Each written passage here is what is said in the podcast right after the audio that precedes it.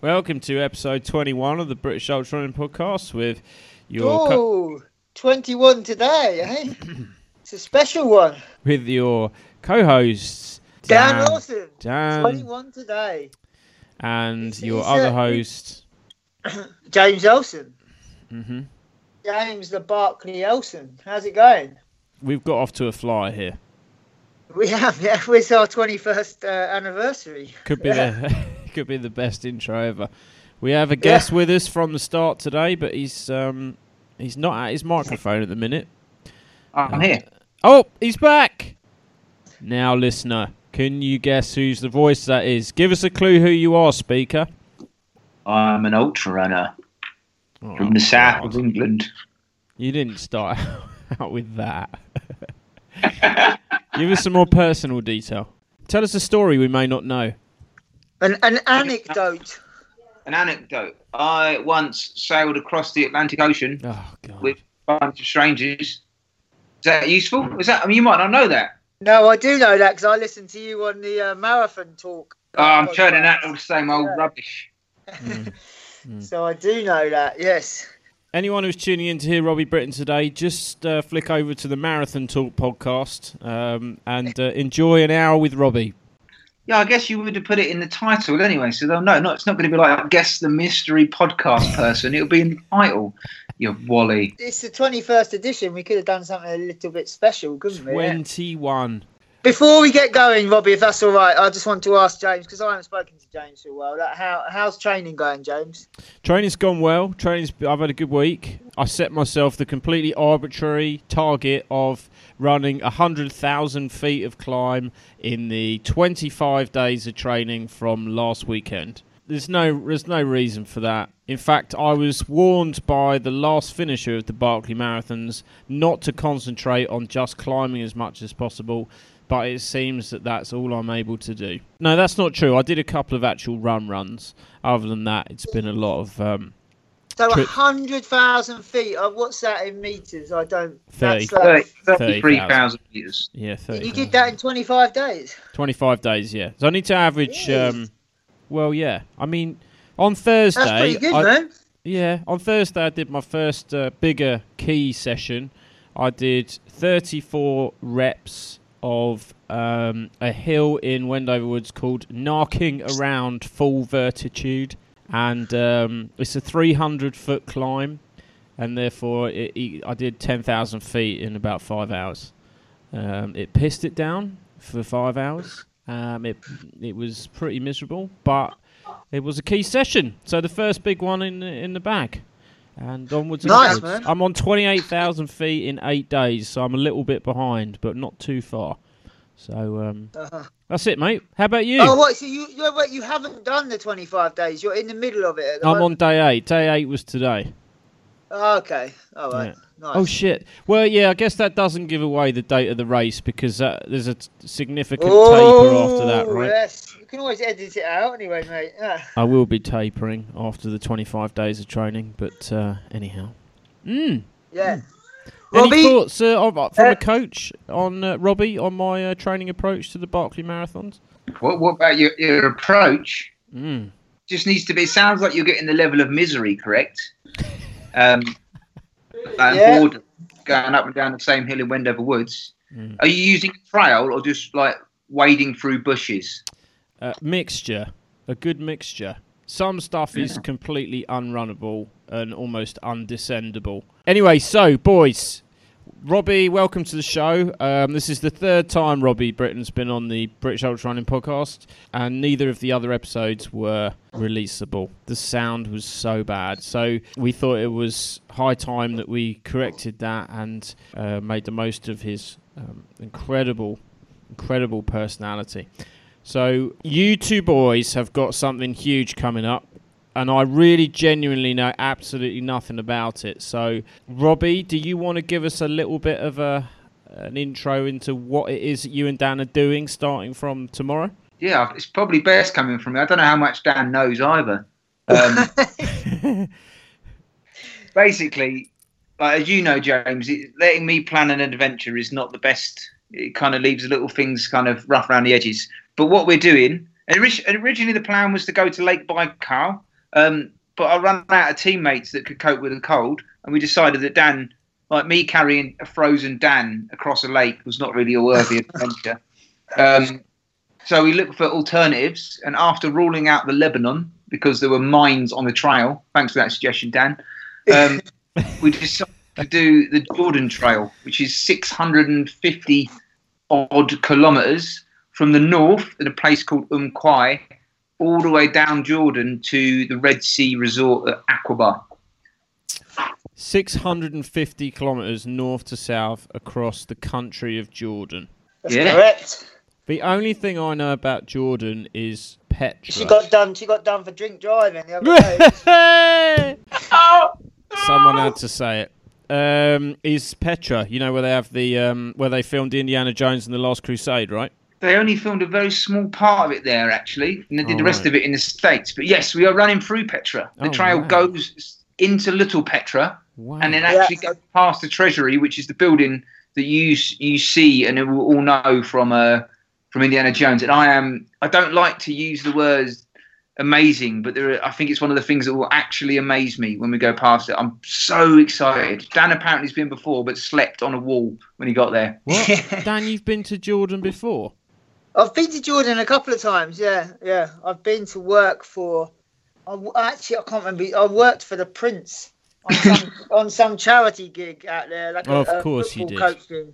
and I did, I did go to Petra, yeah, and I'm so tired. It was such a lovely day that I, I walked past the Treasury and it was amazing. And the most amazing thing is the kind of is the that route to get to it. It's like it's really small, kind of like little pathway carved out of, of these rocks and and you, you just walk through this tiny little gap and then you see that treasury and it's just stunning maybe it was so stunning that's what kind of bowled me over because then i lay down on a rock and slept for three hours and then we had to go yeah Oh So- god! i'm looking forward to uh, taking it taking more of it in this It does time look yeah. amazing. So what what um what has led to this trip, Rob? Just that you have enjoyed these kind of adventure runs before, and it's an amazing way to explore a you know previously unseen country. Yeah, I mean, uh, the, the initial impetus was me trying to do something a bit more, more dangerous with Baikal, just a bit kind of pushing the limits in an, an environment. But we adapted it to to Jordan, and actually, it's a similar kind of thing. It's it's pushing the limits a little bit because we're not going to do it in a little jolly like me and you did in Iceland, James, where we basically just like minced across the country. Um, it, it's got some longer days. We're starting off with a 50 mile day. There is a record. It's Alfie Pierce Higgins yes and another chap uh, from a local runner. I think they took 12 or 13 days, he said. So we're going to try and um, do it quicker than them just to, so that the media will grasp on to us setting an FKT. That's what the kids are all doing these days. Um, you've got to have an fkt in your locker Right. you? Yeah. Got to have a one of them, mate. Um, but yeah, just trying to push it a little bit, but also enjoy just seeing a country that just we go past so many historical sites. It's just ridiculous. The, the country is just full of beautiful places to see. We go past the Dead Sea. We then go like this, this ruins, but followed by ruins, by ruins. Get to Petra, come through Petra. Then we like after Petra, we've got a 50k of like just random canyons in the middle of nowhere with no water, an overnight camp in somewhere where the support guys have got to hike into, and then we run to Wadi Rum, which is like a world famous Mm. uh, Yeah. climbing region, and then we're in the desert before we get down to the Red Sea. It just all, everything about it just excites me. Is the um is the northern border you're starting from a border with Syria or Iraq? Or... Uh, israel i think isn't it Rob? Uh, there's a few borders around. We're not we're not going anywhere near the borders. It's kind of like right, we're not right on the northern border because uh, the Foreign Office advises against that. yeah, sure. But the, I mean, Jordan is a very safe place to travel. From like, it's just you don't go anywhere near that Syrian border. Is Yeah. the advice. Um, like, just because I'm worried Dan will run over it or something, and then we'll lose him. so that's some danger you're not looking for. Um, you know, chase being chased by any any kind of fighters. That's that's not part of the plan. No, no. The main risk Uh, is dogs. Apparently, Dogs. the main risk is going to be dogs. So I'm going to take a massive bag of bonios with me. Rose has let me have some, and apparently you chuck rocks at them, but I don't like chucking rocks at dogs. Mm. I'll use that as a last resort. I'll, I'll like, I'm a lover, not a fighter. I so love we'll chuck not her a fighter. fonios. Yeah. So uh, you've answered a couple of the questions I had. Are you going to have a crew? Who's supporting you? We got a friend of mine called Dave McFarlane who does some filming stuff. He's going to make a little movie, and he's got another buddy, James Vincent, who's a photographer. Um, I haven't met James. She's excited to meet him as well when we get out there. And then Natalie's coming halfway through. She's going to meet us in Petra, um, take some more pretty pictures, and yeah. So Dave, Dave and is primarily roped in to make a film, and he was roped in to make a film about bike Baikal, and now he's he got equally as excited about this trip, and that we we will also have a Jordanian driver. We don't know his Yes. name yet, but we we're excited to meet him too. And hopefully, he speaks some English and is pretty cool with um. Okay, so you're not going to have like big packs on your back and be, uh, y- you know, hefting 30 kilos across the desert. This is all about the running, and you know, a bit like us in Iceland, you'll be like five, 10k, whatever, maybe longer, but you know, see see them up the road fairly frequently. Yeah, we'll see him every day. There are there are sections where we'll have to carry a fair bit of water with us because it's hot and there's there's nothing in between. And we're gonna have to look after ourselves. Right. Um, but yeah, it, it, it doesn't go too far from the King's Highway for a lot of the first half, so they can get in and, and see us. And we'll go through a few little towns. Apparently, the Jordanians are like just super super friendly. Did you find out when you went out there, Dan? Oh, great! Yeah, yeah, yeah.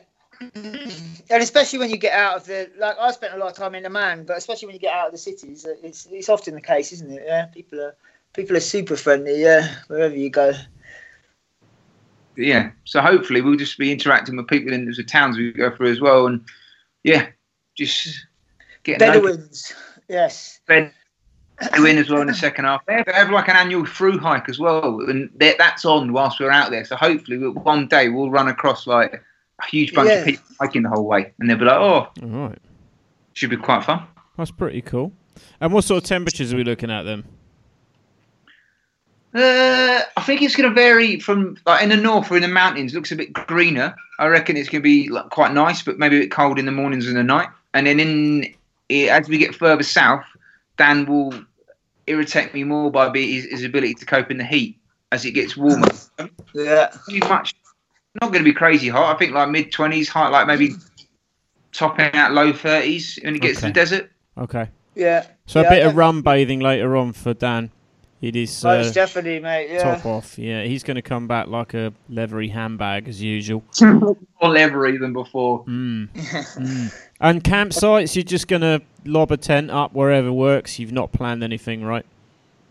Yeah, there's a few like you can wild camp like in the top half. Is we, we all, I've, I've booked a couple of little um, guest houses because like one of the days we ended and it the area doesn't sound great because it's like you go past the prison and past the the dog wild dog site and then yeah you can camp wherever you like and you think mm, yeah let's get a little guest house that night. Right. Yeah, no, that sounds ideal. Uh, nice. Grylls in it. Good. Well, I mean, it, it sounds amazing. Um, I'm not sh- quite sure what the point is, and I like that.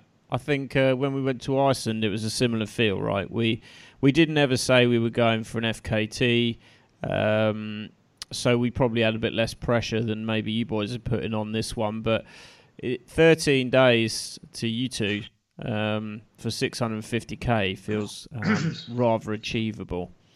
So if you if you had to have a wild stab at what you, you hope you might get it done by, have you booked a return flight like ten days after you start or something? Nine days I've set for it. Mm, Yeah. mm. Basically, they, go on, Dan. No, I was just going to reply to James's. Like, I, I think it's quite nice that there isn't a point to it, isn't it? Like, yeah, so I love many, that. so many runs that you end up doing are either races or they're like training to like a certain time and a certain pace, and it's just so not. I, I'm really looking forward to the fact that there isn't a point, and we can kind of jog and like have a look around and take in the views and like just um, it's just and it reminds you that it's just such a beautiful way to travel you know to Yeah. just to run across Yeah. the country with no like yeah with no pressure you're not trying to i mean like when we ran the other day on that on that um south coast path it was beautiful wasn't it but i only looked up like two or three times to actually take it in so i'm really looking forward to just you know really really soaking it up and and, and enjoying that um, just the the whole country, you know. I have to say that uh, I know Robbie was surprised that I actually enjoyed our joint across Iceland, but it was one of the best running experiences I ever had because, um, yeah, we just made it up as we went along. Um, Yeah. Beforehand, if you told me that Robbie was just going to make it up as we went along and have zero plan, and I would have been like, oh god, you know, pretty worried. And actually, it made it far more enjoyable than if you just had that. We've got to get here today. Um, you know, every day, every day was different, and I think that's uh, Yeah. the best part about it. So you're both way, isn't you're both going into this um, pretty Yeah. fresh. Robbie, you've been racing recently. though. you just come back from Trans Gran Canaria, right? I don't want to talk about that.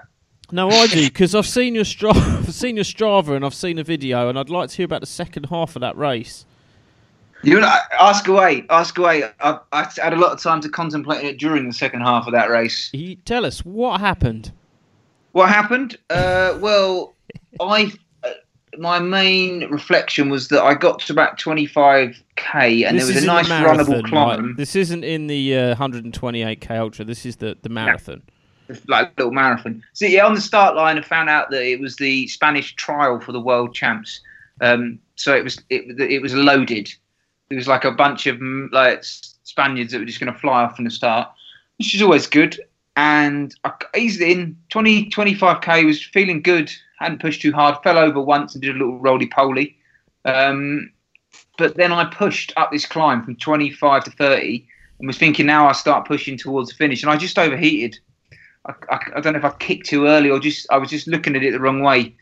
I suppose I, I struggle a little bit with the pacing of the marathon distance um, rather than the longer stuff where you just keep keeping it easy the whole way. Mm. Whereas this one, I kind of felt like I had to push up this hill because it was runnable and I felt I could run it. I ran the whole way up. took me about it's like a five k hill, and I think it took me not too long. And then started pushing, and you dropped down a technical descent, and then got into this riverbed. Well, I And- saw that riverbed on the video. That looks there, horrible. There was people like falling all over it. I mean, Yeah. it was uh, yeah. It was just too, too hot, and I had enough water with me probably, but like I wasn't dehydrated. I might have been dehydrated, but I didn't feel dehydrated. I just felt hot. Like the little watch I got, one of those fancy Coros watches, and it told me it was like 34 degrees. felt like I was running through an oven, and then it was just a battle of I was jogging, jogging, jogging. I'd walk a little bit, and then just kind of thought maybe I'll retire from ultra running. Um, and then I jogged a bit more, and it was just a case. I got to it. There was like a secondary checkpoint that they'd added in, and I just poured all the water on my head and kept moving. But then you got into this kind of uh, what is it like a river, like a concrete river for the yeah, finish. it's like it Yeah. looked like the kind of river. You know, like when you see those uh, the river like between Mexico and uh, USA, where where people come across the border. It looked like that. One of those. It Uh, felt like that. It felt like I was sneaking into a, and you had to keep, keep coming out to the checkpoints around it. Like Trans Gran Canaria is a beautiful race, the long one as well. Seeing loads of that, but it has the the least inspiring finish I've ever seen. Really? Of it. Oh. Like the finish line's great, but before that you've got 10k of just riverbed and then dog shit industrial kind of concrete riverbed, and you're going up the side of it out. You're going across broken bottles, and it's it's just like. I mean, it's good as a mental test, but it just like you. I can't imagine getting there after 118k. Sun's coming up, Yeah. and you've got to push the finish line, and you're in this kind of horrible. Uh, it's just yeah. They should finish it somewhere beautiful in the mountains, but they can't because they've got to finish it in the towns Right. and it, it's just yeah. I, there are, I've never done Trans Gran Canaria for a few reasons, um, but that kind of uh, it doesn't.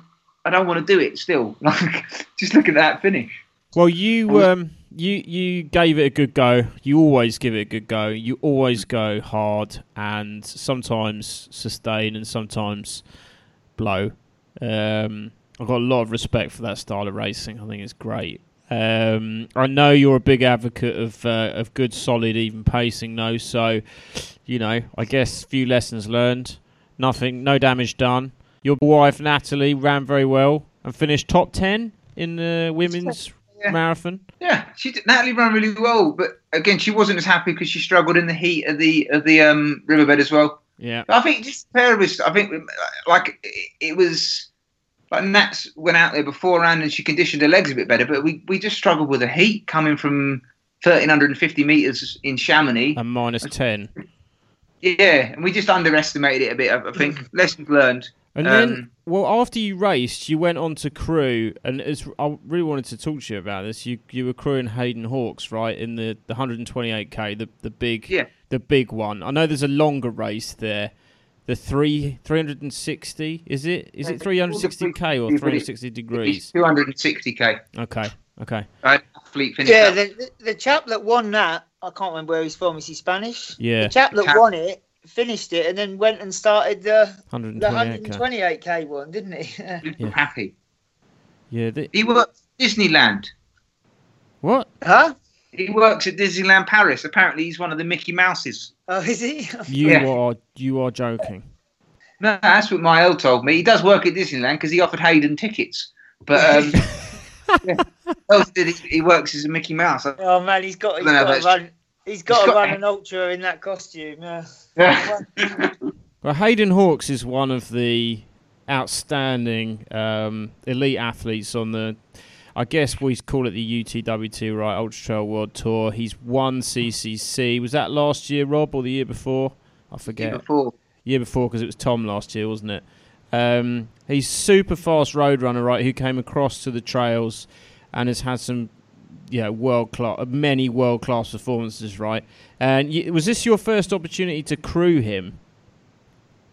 Uh, yeah, I think so. Yeah, because he he was over in Chamonix last summer, so we did a fair bit of running together. And yeah, he asked if we'd come over and crew him for Trans Gran Canaria. And yeah, worked out well because Nats we, originally there was only Nats in the marathon, and I was just going to crew. And then but yeah, it worked out well. It, I could have done with a sleep beforehand, but um, first time we've crewed him, and he was feeling super confident before the race. It, the guy is, as you say, he's well, he's well he's very very high class over the short distance. I think his 5k PB is like 1350 low, Whoa. and his 10k's 20. I want to say 28 low maybe. Whoa. Oh, I'm not sure. Um, but he's rapid, and you could tell he was confident going into start line. Um, it wasn't his day, but like even like going through the first checkpoint. Like chatting to him, he's like, mate, I'm just, it's, it's, I'm, I'm comfortable. You could tell he's, he's very, very confident, but confident for the, for the right reasons. right. Um, he's done the work. He's got the uh, the ability, but he's, he trained hard. He trained on the. He was out there on the island. He's, he's yeah, and then uh, he spoke about it quite openly afterwards. We he, about twelve hours in, he he, he stopped, but he was um, he was being sick from a bit earlier, and it was similar to yourself, James. It kind of just happened quite suddenly that he just uh, he just I, uh, he'd come into a checkpoint. Uh, which one was it? Just after the big high point, and he just he was like, "I'm out of it, mate. I'm out, I'm going backwards. I'm knackered." And there's like pictures going around of me. It looks like I'm shouting at him, but I was just kind of getting him moving, just to tell him to get to the next checkpoint, and we'll decide it. And he after not long after the next checkpoint, after that, he started. He was just really sick, and uh, like they, they pulled him out of the race. Really? Oh, they actually Yeah. pulled him. It wasn't a choice. He was like, right, they were like, no, you're done. Yeah, no, they, he was going back to the checkpoint to try and sort of sort him out, and they, they, they pulled him. He said, "Look, you can't. You've got to come back, and you got to sort you out now." Wow. So they and the crew. Obviously, there's a lot of people out there saying, "Oh, he goes." There's a lot of. It's like a rumor mill. Um, but you can hear people saying he'd gone too fast, which I do not believe. They- I think they just underestimate the level of runner that's coming to these races now. Mm. Um, he Mm. was going. He was maybe going too fast if it was me. Yeah, of course he was. But for him, it wasn't Yep. he was eating well there. Oh yeah, Pau, Pau stopped and ate at these checkpoints. Hayden run straight through, but we weren't. We were. We, he was coming in, and I was running with him, which you're allowed to do on these races. And yeah, Swan- uh, yeah, he was. He was. What? Where was he? He was like in second or third, wasn't he? Or when he stopped, he was in in a. I think he, he'd gone back to like third or fourth.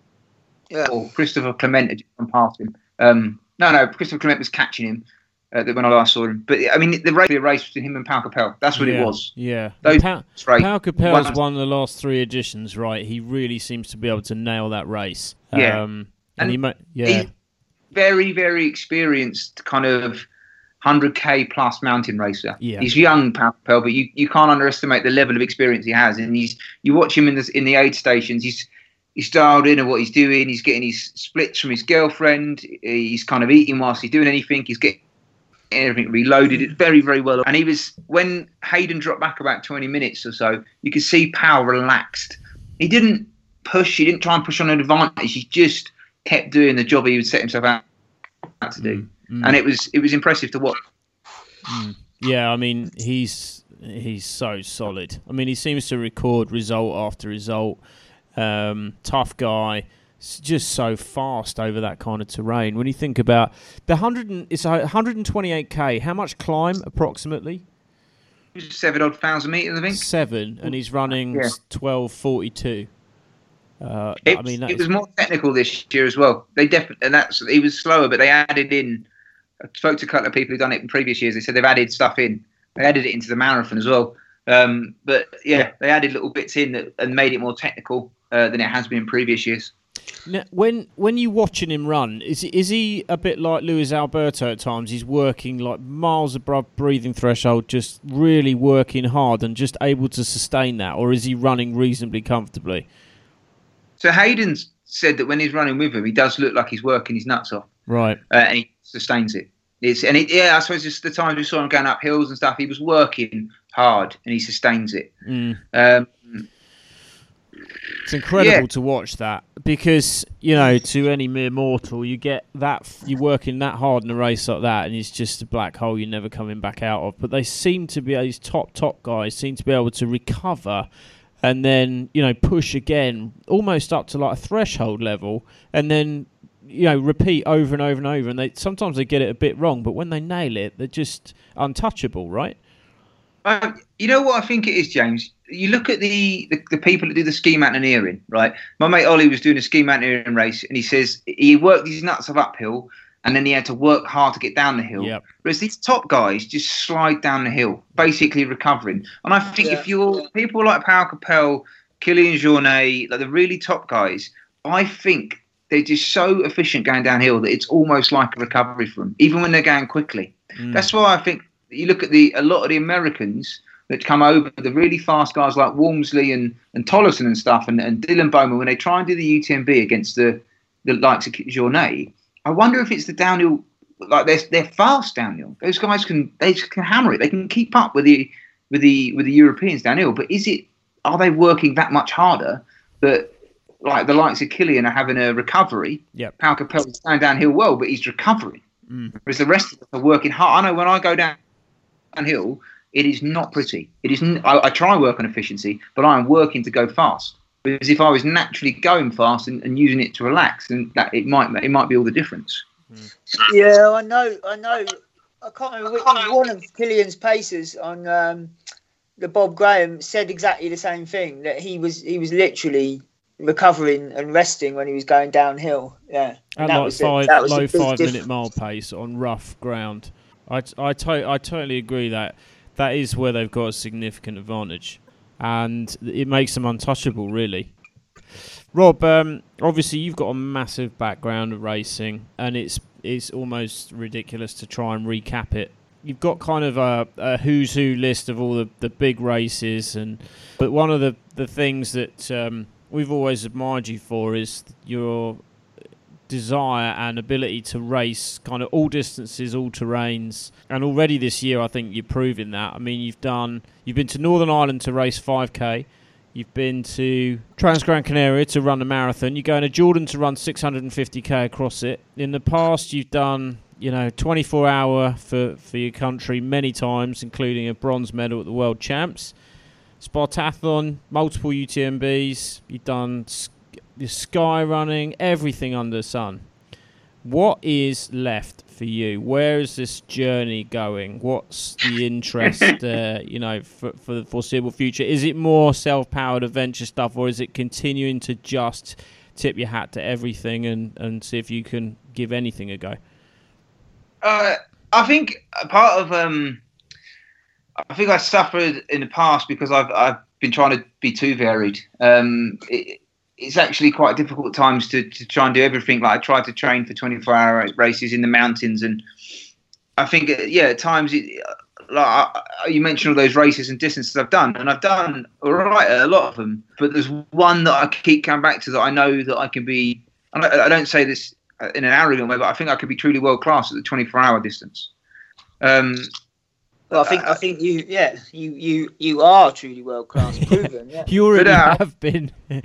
I guess though, what you're saying is, you know, you've run 261k, but we we all know that the distances are likely to start going back up because the gulf between where the top men are running now and where they have been in the past, I suppose, in the mid 270s, forgetting Kouros for a minute, um, it looks likely that those distances will start becoming more regular. Is that fair? You know, runners winning events in the 270s rather than the 260s. And is your ambition similar to Dan's, you know, to get to back to that kind of level? Yeah, totally. I mean, I, don't think you can discount Kouros. I don't think you should discount Kouros. We should, like, that's why I struggle to say world class because I'm a marathon behind the world record. I'd love to spend the next 10 years figuring out how close I could get to that kind of stuff. I'm not saying for a second that I could get it, but you look at Kouros was a 223 marathoner. He was a fantastic eater. He had a lot of mental strength. he did a lot of things right. He was the perfect storm in 24 hour running. Um, I think I can match him for eating right? So that's one ticked. It's then trying to get the rest of the shite together. Um, but that's why I went in the way and did the marathon last year in Valencia. I wanted to get under 230 just to kind of, okay, where does that put me in relation to a 24 hour performance now? I look at my 261 as maybe a mid 230s equivalent, like potential. And I think I got close to the, the high end of my potential over 24 hours. So then I've had to re to step back and, and redo it all um, I really think like, if I I love the varied stuff, I won't ever stop doing shorter races because just I love racing. But I really mm-hmm. want to focus on on doing what I do well. I think it's what I'm built for. That's what. That's I what. Think, I think. I mean, Rob, you can look at that two six one that you uh, did in Turin, and I mean, sometimes we have perfect days when we race, but that two six one wasn't a perfect day for you either, was it? You were, you had you had struggles in that race, in the middle part of that race, where you could easily, if if you had a perfect day, I don't know, run at least another ten kilometers more. No. Uh, it's all now. the way I look at it, Dan, is that, and as you know this as well, twenty-four hour racing is that, like, if I'd if I hadn't have had the shits in the first six hours of that Turin race, I would have gone quicker. Therefore, I'd have blown up, and I wouldn't have got anywhere near two sixty. Like, I think agree. you just you've got to look. Take twenty-four hour running for for for every obstacle, every bit in the way, and just just stick with that. I mean, one of the things like the top guys like Jon Olsen when he ran when he ran the worlds, he was metronomic the whole way through. Kouros, Kouros actually is more like starts fast. And Kouros goes hard, doesn't he? Or he, he yeah, yeah, yeah. Again, is it hard for him? I suppose it is still hard for him, but it's yeah, it, it, there's a lot of really good kind of steady guys that are, that are more metronomic, and, and, the days they have good days, and they do more of the 24 hour races. I, I, I can't do as many as those people, um, probably because I think it comes down to efficiency. I'm more of a brute force, but uh, I hope I'll improve that. Well, I was just going to say the world the worlds are this October, aren't they? So, and the, the team's been been picked for that. Um, so you're are you are you going to run a 24 this year, Rob? Is that your plan? I I would like to go to the Desert Solstice one in December that James went to. Um, I'd like to. I, am focusing on the 100 miler in September 1st that James has organised. I'd like to run a good good t- uh, time for 100 miles and then look onto it from there. But before that, I mean, I'm part of the management for the for the team for the Worlds, and my focus is fully on there is getting you guys mm. some uh, some happy medals and having a good time. But yeah, no, yeah, like, I think I think you were uh, quite instrumental. I think um, having you on the management last time round uh, was it was a it was a lot of masterstroke from John. You uh, you were fantastic. It really uh, really made a difference to me as a runner anyway. Um, and I think you you've nailed that uh, crewing stuff. You uh, you're pretty decent at it, aren't you? Do you think it? Do you think? I mean, you crew a lot of people, don't you?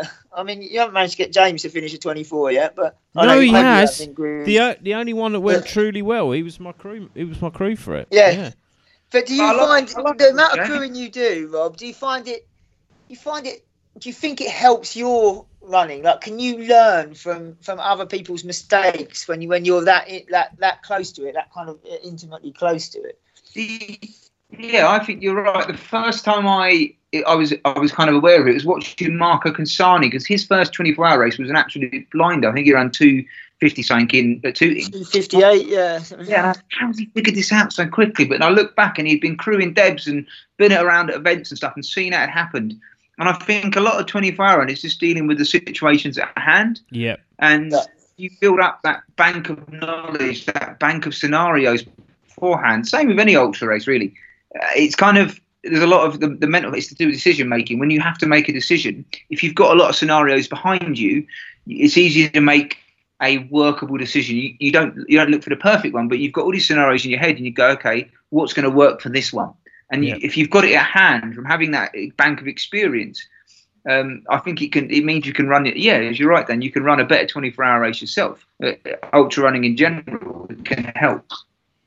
It's problem solving, right? You know, you know what situations lead to what outcomes, and you can almost head the problems off at the pass. But certainly, you know, you know how to to solve them. Yeah, you have been crew for so many people and helped a lot of people achieve results at the you know the very best of what they've done. So. Apart from the track race in September, track hundred, and maybe Desert Solstice in December, what else has this year got in store for you?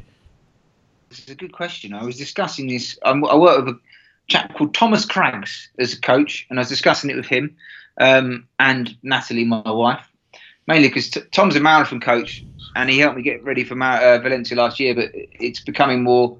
I get away with murder if I wanted to. Could tell him, oh, yeah, I should do a hundred mile a month. Um, but we were looking for different events to to kind of go before the the uh, hundred mile in September, and we're Nats and I are moving to Italy in at the end of this month.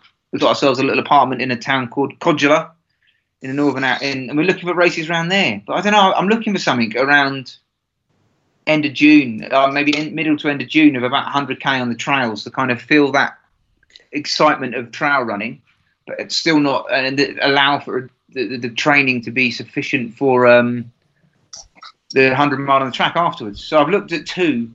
I've narrowed it down to Ultra Trail Hungary, which is about 100 and 100k with I think three or four thousand meters, or the Mozart 100, which a few British guys did well at last year.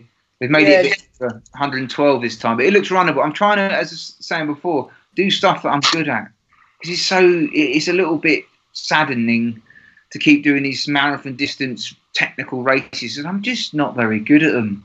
I'm all right. I'm not. I'm not like humble bragging, but I'm just not as good as I want to be. But that's Yeah. the right way of putting it. Yeah. Like I, I can't get them right. I, I keep Well- doing. I do them as training, but I've had one or two really good ones over the shorter distances. But I know what I'm good at. I'm good at running a long way. I'm good at eating. I'm good at being miserable and keeping moving forward. So why like try and fight against the strengths? Apart from your uh, bronze medal at the World 24s, what would you count amongst the top, say, five performances you've had in races? Oh, blimey, it's a good question, James. Thank you. Uh, I can't. Oh, what do we have? So, like, I mean, if you go off the ITRA rankings, I love having an ITRA score. Jesus. Um, the OCC I did a couple of years ago, where I was 16th, was my best ever performance. Alongside, yeah, which I thought I did all right at, but when you finish 16th, you can't feel that happy about it, can you? um, I did one.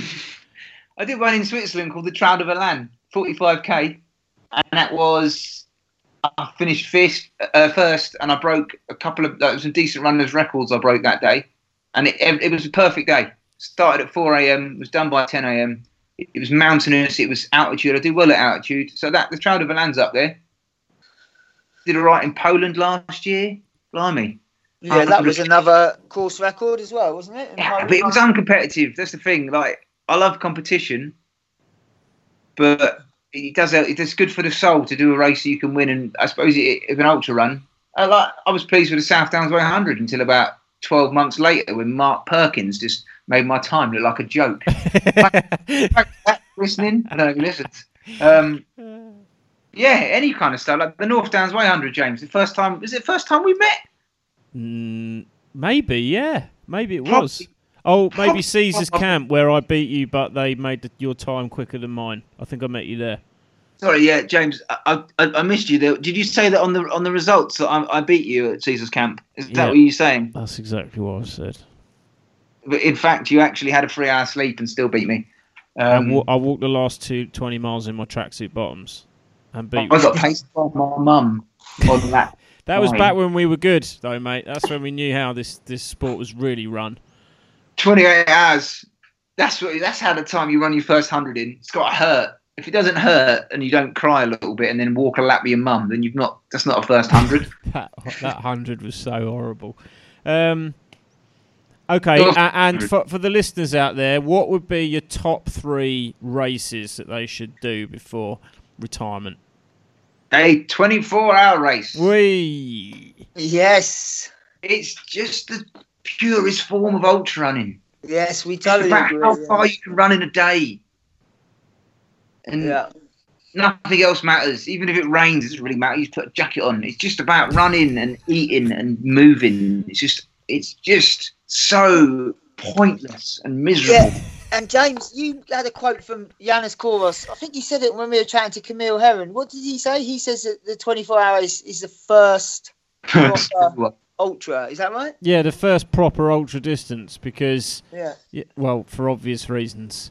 You know, you can fake you can fake it up to a point and you can get away with not eating enough and not staying properly hydrated and just being a really good runner and gutting it out. But you can't do that in a 24 hour. It's too Yeah. it's too far, it's too hard. Um, and it's too too destructive mentally. You got to get it. To get to get it right, you got to you got to get it right. Go on then, Rob. Apart from the 24, two more. Right, I was just going to add on that one, James. The old, um, you look at people like Martin Dakin, Don Ritchie. They got the 200k right. They broke world records there. They got Yep. 100k up there, but the, beyond 200k, they just couldn't get it. It was just the ones that, that pulled them apart. The old 24 hours. Yeah, the Um, last third of the race. races Yeah. do. Oh, so many. Mm. Actually, I'm going to chuck it in there. Something like the Armagh 5k. That was a fantastic experience. It was just. There was so many people just absolutely tearing it round the tight. It was a proper race. Yeah. The second, Not- Not everyone can run that one, though, Rob, can they? that's a fair point. Um, but a good competitive shorter distance race, you as an ultra runner, you will learn a lot. Uh, You can you can build coping strategies. You can if, if you can get yourself and, and suffer through a good 5k, then you can draw on that in, the, in a in a proper ultra race. Um, and other ones, oh god, there's just loads to pick one. I've really enjoyed things like Tarawera. It was really runnable. Uh, the Spartathlon. uh, just got so much history to it, and I can't not mention the UTMB. I moved out to Chamonix because of it. I love their races. It's a a lot of people come out and they go, "Oh yeah, it's just so busy. It's just horrible." It's yeah, it's because it's popular for that reason. It's Yeah. fantastic. The country's beautiful. The, the the passion of the people supporting it the whole way around. Yeah, get out to the mountains in Europe and do a race where the, it, I kind of feel that yeah, the you the mountain people around there. Actually, I got I got a third one. Sorry, I've waffled on, but the Tor des Géants, that one, that race is just special. I've not even done it. I love it. and, and Rob, I remember like a few years ago, um, you telling me we were talking about UTMB, and I think it's always been quite special to you. And your, and you said that it's it's a race. I mean, you want you'd like to win or do really well in that race at some point. Are you do you still have that um, thought about the UTMB, or is it kind of done for you now? I kind of feel like I, I look at my limitations and, and what's realistic for me, and maybe that isn't realistic for me. And I do like work. You kind of seeing people like Hayden, and the ability they have. If they, when those guys get it right, like when I, I, it's going to be untouchable for the likes of the likes of me. Yeah. Um, Tom Evans, look at him at CCC. The guy's running. He was 65 for the half last uh, recently. He's they're really really good. Look, and maybe I could get down to that that that level over the half distances and compete. And it's making me put my socks up and have a like properly keep. And I know I can keep improving. Do I? But my heart and soul the UTMB. It's, it's a bit more. I know we were just saying the first ultras at 24 hours, but the 100, it's it's easier. It's much easier to run a fast 100k than it is to run a to, to run that pace in a 100 miler, isn't it? Yeah? And you see that happening quite a lot with some of those real fast lads, do you know what I mean? Who just, they can't consistently finish 100 milers, can they? They haven't quite nailed it. Yeah, I think there's. It, it's not about running fast, 100 miler. I mean, we talk about the UTMB as a 100 miler, but in fact, it's a 100 miler with 10,000 meters, and to me, that's like adding an extra 60 miles on the end of it. If you use the old mm-hmm. 10,000 meters, is like an extra 10k on the flat. It's a 160 miler. I don't think of it as a 100 miler. In the same way that South Downs Way, the North Downs Way 100, it's more, it's a bigger race than that. So it does kind of come into. You have to be able to eat and drink and, and manage yourself in the same way you might in a 24 hour race. So I'd look at those as yeah, it's, it's longer than a 100 miler. Um, you got you got to want it you've got to really be able, want to be able to suffer through it as well. Like, I remember seeing a couple of years back, like Xavier Thevenard come past me, and him and Dylan were racing at the end, and the guy was a zombie. Thevenard, he was just, he looked. Like he nearly ran it. I was off the side of the track. He nearly run into me. He just looked absolutely out of it. Zach Miller, when he comes through there every year, like Zach, a little bit better, but he, he loves to suffer, and that's how. You, and like you think, can I do that? have I have I got the ability up and down the hills to be able yeah. to and efficiency? I know I can keep up with not all of those guys, but I can descend quick now. It. Like I've got my descending is quick, but it's not efficient enough. So it's good. maybe I think I, I, think it will come back to me the UTMB, the passion for it, but. Yeah, it's, it's going to take a few years because, I, and but you go look at Ludovic Pommeret, he won it in, I, I, think he was in his 40s when he won it. And he, he, you look at his Palmares, he was doing the smaller races, building up, gradually getting there, gradually getting there. I, have been doing this for a long time, but I still feel that as a, from a performance level, I'm I'm lower on that rung. I've got a long way to go yet, and I think I can still get better. Yeah. On, oh, on that note, I, Dan, one of Dan's focuses this year is obviously the six day and potentially looking at a British record there if he can get it right. Eh, Dan? Maybe, maybe even a world standard. Who knows? to both of you, is the 48 hour something that you feel you want to give a go, you know, relatively soon, or is that something that you think you should save as a runner until deeper into your career? Hey, I'm well deep into my career already. you just buy, you're just bypassing 48 and going straight to six day. It, it's just, I know I'm up. I'd really like to do a 48 hour because I, I'd really it's an ambition of mine to to try and break uh, any kind of British ultra running record. I'd, I'd love to.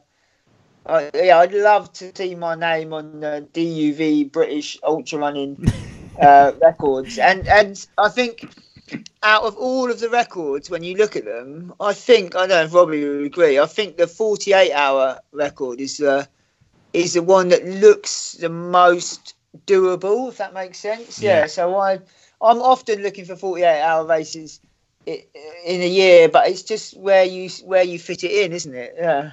Um, yeah, I, I'm totally up for a 48 hour. Robbie, it's something you've mentioned before, right? Richard Richard Brown's record is 401k. Is that correct? Yes, but Robbie also uh, quite uh, made the point that uh, Mick Thwaites, who is actually British, although he's now he's resided in Australia for I don't know how many years, like twenty years or something. So he um, he calls himself Australian now, but he ran a lot. He ran what four two three, I think, or something like that. So maybe that's the true British record. That's what we, that's the that's the um, mark we have to aim for I like you, so James, you, you, said there, jump straight to the six days. Who, who else did that? Was um, Yanis Kouros. He went straight into the one of the six day races and then broke the bloody twenty four and forty eight hours within that. Um, I think uh, something like he definitely broke at least one of the. I think he broke the forty hour within a six day. Right. Um, that's why I was looking at it in the past. So it was uh, before our, I was looking at trying to a 48 hour. I actually signed up to one Snowdrop 55 hour in the US uh, and then had issues with my knee. And it's I want to I do want to do them. It, it, does fascinate me. I think you can learn a lot from them, and that's I think one of the reasons Kouros was so good. He he, he learned about himself over the six day, and then it kind of led to him becoming better. Another example is Johan Steene. After he started six day racing, his, his his ability over the 24 hour really increased. And I think part of that will be down to the mental strength and the ability to kind of know oneself over a longer six day big challenge. Yeah. Doing a 24 hour. After the 24 hour, a point to point hundred doesn't seem as scary because you've done 24 hours and you know you can get through that. And I wonder if it's the same. Um, but I have like I get a lot of tightness in my right um, quad, mainly from smashing down hills inefficiently, as we've already discussed. But I want to make sure that's right before I really. And it feels like it's in a much better place. We're doing a lot more strength work, trying to balance it out a bit. But uh, after Albi, when I had the knee surgery, um, I had the cartilage cleared up, and I I thought like maybe I then took two months off, three months off to let the, the knee recover from the surgery, and then I was all right afterwards. But I was I all right because of the surgery, or was I all right because of the three months off? And I is is it a chronic build up in this right quad? So I'm I'm making sure that that's so like stuff like the hundred mile, Jordan. I've done Bulgaria since the um, we run across Bulgaria. It was 500 odd k since the knee surgery, so I know it's good for long stuff. Making sure it gets through stuff like Jordan, but also the track hundred mile. I want to make sure that my my legs I'm kind of aligned enough to then go into the longer stuff. I've, I've relished the idea of doing 48 hours. Bloody hell, brilliant! Just get to run and eat for two days. Fuck, what, what's not to like? And what about you, Mr. Elson? Um, I need to I need to do that's- 24 first, mate. It's no point me doing 48 hours if I can't get 24 right, is there? Well, I don't know. That's what he says. I I personally, uh, I've told you about this before. I'm shit with sleep deprivation, and the longest I've been running without sleep is is about 40 hours at Badwater. I don't know. I know Richard Brown always said the best approach to a 48 hour would be a 20 minute nap at about 20 hours in. I think was his um, plan. You can correct me if I'm wrong on that, but the idea of trying to trying to run a good second day after you know, putting 200 kilometres away on day one and then having a 20 minute nap sounds pretty horrendous to me. Um, don't don't sleep. I think Yeah, you just got you got to go through. Yeah. yeah, Just run 70 on day one, mate. Then you can just walk 100 or so the next day. so true. That's definitely the right approach. Um, Yeah. I think I do completely agree with you. I think that 401k is probably the most achievable ultra distance target out there, men's target out there. Uh, for what it's worth, I think the 100 mile, Eleanor um, Robinson's 100 mile women's British record, I personally think that could be threatened by a few of the current crop of British female runners. So Is, is it going to go down in September? well, who knows? I mean, we've got four top women in the race. What I would say is that we're definitely missing, obviously, some of the other leading contenders, male and female, because the 24 hours world champs takes 12 of you out of the equation, right? And that's a shame, but we, we know that this is a kind of a, a something that's here to stay. And I just hope that timings wise, things work out in the future that we can attract people, you know, over to come and break these records, and also get some of the international runners in at the same time and have them um, go go at it. But the field's looking good on both the men's and women's fronts. I've got what I was hoping was that we get the spread of really fast marathoners stepping up and just trying to have a crack at the distance. Um, Yeah. The top 100k um, runners who are trying to reach up, and then the top long, long distance, you know, specialists, 100 mile, 24 hour or longer specialists coming down and trying to run a fast 100. And I, I think we've got that. Um, certainly in the men's field. Um, the women's field, all four of the runners are just so solid over 100 miles um, in terms of their experience. So, yeah, I think we're up to about hmm, how many have we got in the race? A dozen, maybe. Um, oh, nice. We've turned. We've had to turn a, quite a few applicants away. I would say probably the same number again have applied on top, who just haven't quite had the qualifying marks. And for this first edition, we do want to hold the places aside for those who've who've met those standards. Um, So at the moment, everybody in the race is is qualified, and we intend to keep it that way. So it should be as fast as it gets. Um, obviously, Rob, you're going to have to potentially see a couple of very fast marathoners go off at the start and pray that they blow, right? I'm going to see what shape I'm in over the summer. I got like got targets. See how quick you go. I mean, if I'm in good enough shape, then I'll. I'm not going to put a limit on now on what I feel like I can do. If I can really, really get a good summer of training in, you just got to have a go at it. and You see what you are on the day. What's I'm your not going to go into like a running race from the start. I'll run my own race. How's your um, uh, where you're moving to in Italy, Rob. How's that? Is there is there like runnable kind of flattish trails there where you can work on your speed a bit more than you were able to in Chamonix? we got we got a nice road, like one mile road loop out the door. We got you can run down the valley for about 15, 20 miles on quiet roads. Okay. There's a 21 mile, 21k road loop in the mountains with 1,000 meters of climb, which is good. I think good Spartathlon training. Uh, and then there's loads and loads of yeah, really steep trails and some. There's a really nice kind of runnable road, like dirt road, goes in the like after like a hydro dam at the back. So it's Yeah. actually, yeah, I think it's going to suit. It's nice because it works for Natalie because she loves the steep and technical stuff, and then I've got the like that nice mix where I can get the more flat stuff in, and yeah, I think the training would be like the marathon. I'll, I'll be, it'd be nice. It'd be easier to train there than it will be was in Chamonix. I did so many one mile loops on a dirt and road kind of mix in Chamonix that it was soul destroying. Yeah, but it's also good, isn't it, for your for the? I mean, 100 miles on a track and your 24 hour that sort of training. It all helps, doesn't it? You know, the soul destroying stuff. Mm. Yeah, I think I'll pop to a, a trail a couple of a, a track a couple of times and do some slightly longer, but kicking along at the required pace just to see how the Yeah. body reacts to it. Mm. Yeah. Rewinding all the way back to start, then Dan, how's your preparation gone for Jordan? Are you in good shape? Yeah, I feel I feel good actually. In fact, I mean, I'm really looking forward to Jordan, but I'm seeing it as that just part of my training block for the for the six day race. I Yeah. think it's like perfect, perfect kind of preparation. Like, um, yeah, like a few back to back to back to back or whatever days of some sort of higher mileage. And I'm I'm I'm probably like the opposite of Robbie. So Robbie's been running a lot faster, been doing some quicker stuff, you know. But for me, like definitely since um, like the new year, I, I, I purposely haven't been running that.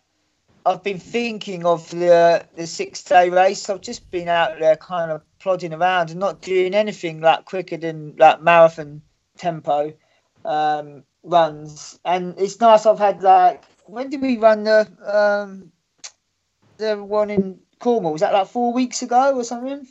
Want to say yeah, Three weeks yeah, ago? four weeks, yeah, four weeks. Blimey. So I've just had, yeah, I've just had a block of running like, you know, like not high high mileage that I used to do, mate. I've just had like four weeks of like 130, 135 miles each each week, and it's just been, I've just been feeling like solid, you know, quite quite enjoying it and uh, not pushing my body too much. So yeah, I'm looking forward to Jordan. Really looking forward to Jordan as, you know, as part of the build up to that. Um, the, the race in, in Hungary. That's kind of like on my mind. That's when I'm running. That's the kind of race I'm visualizing at the moment. So, yeah. I think it, it epitomises mine and Dan's different approaches to the 24 hours.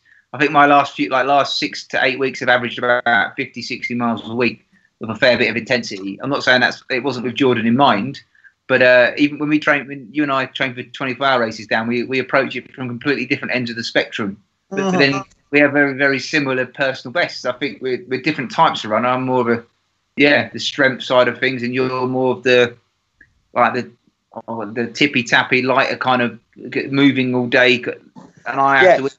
to, to power my engine the whole way through. You can go for days on nothing. We're both, yeah, it's an injury. I think there are different types of runners in ultra running, and I believe we, we come together at the same place, but from different directions.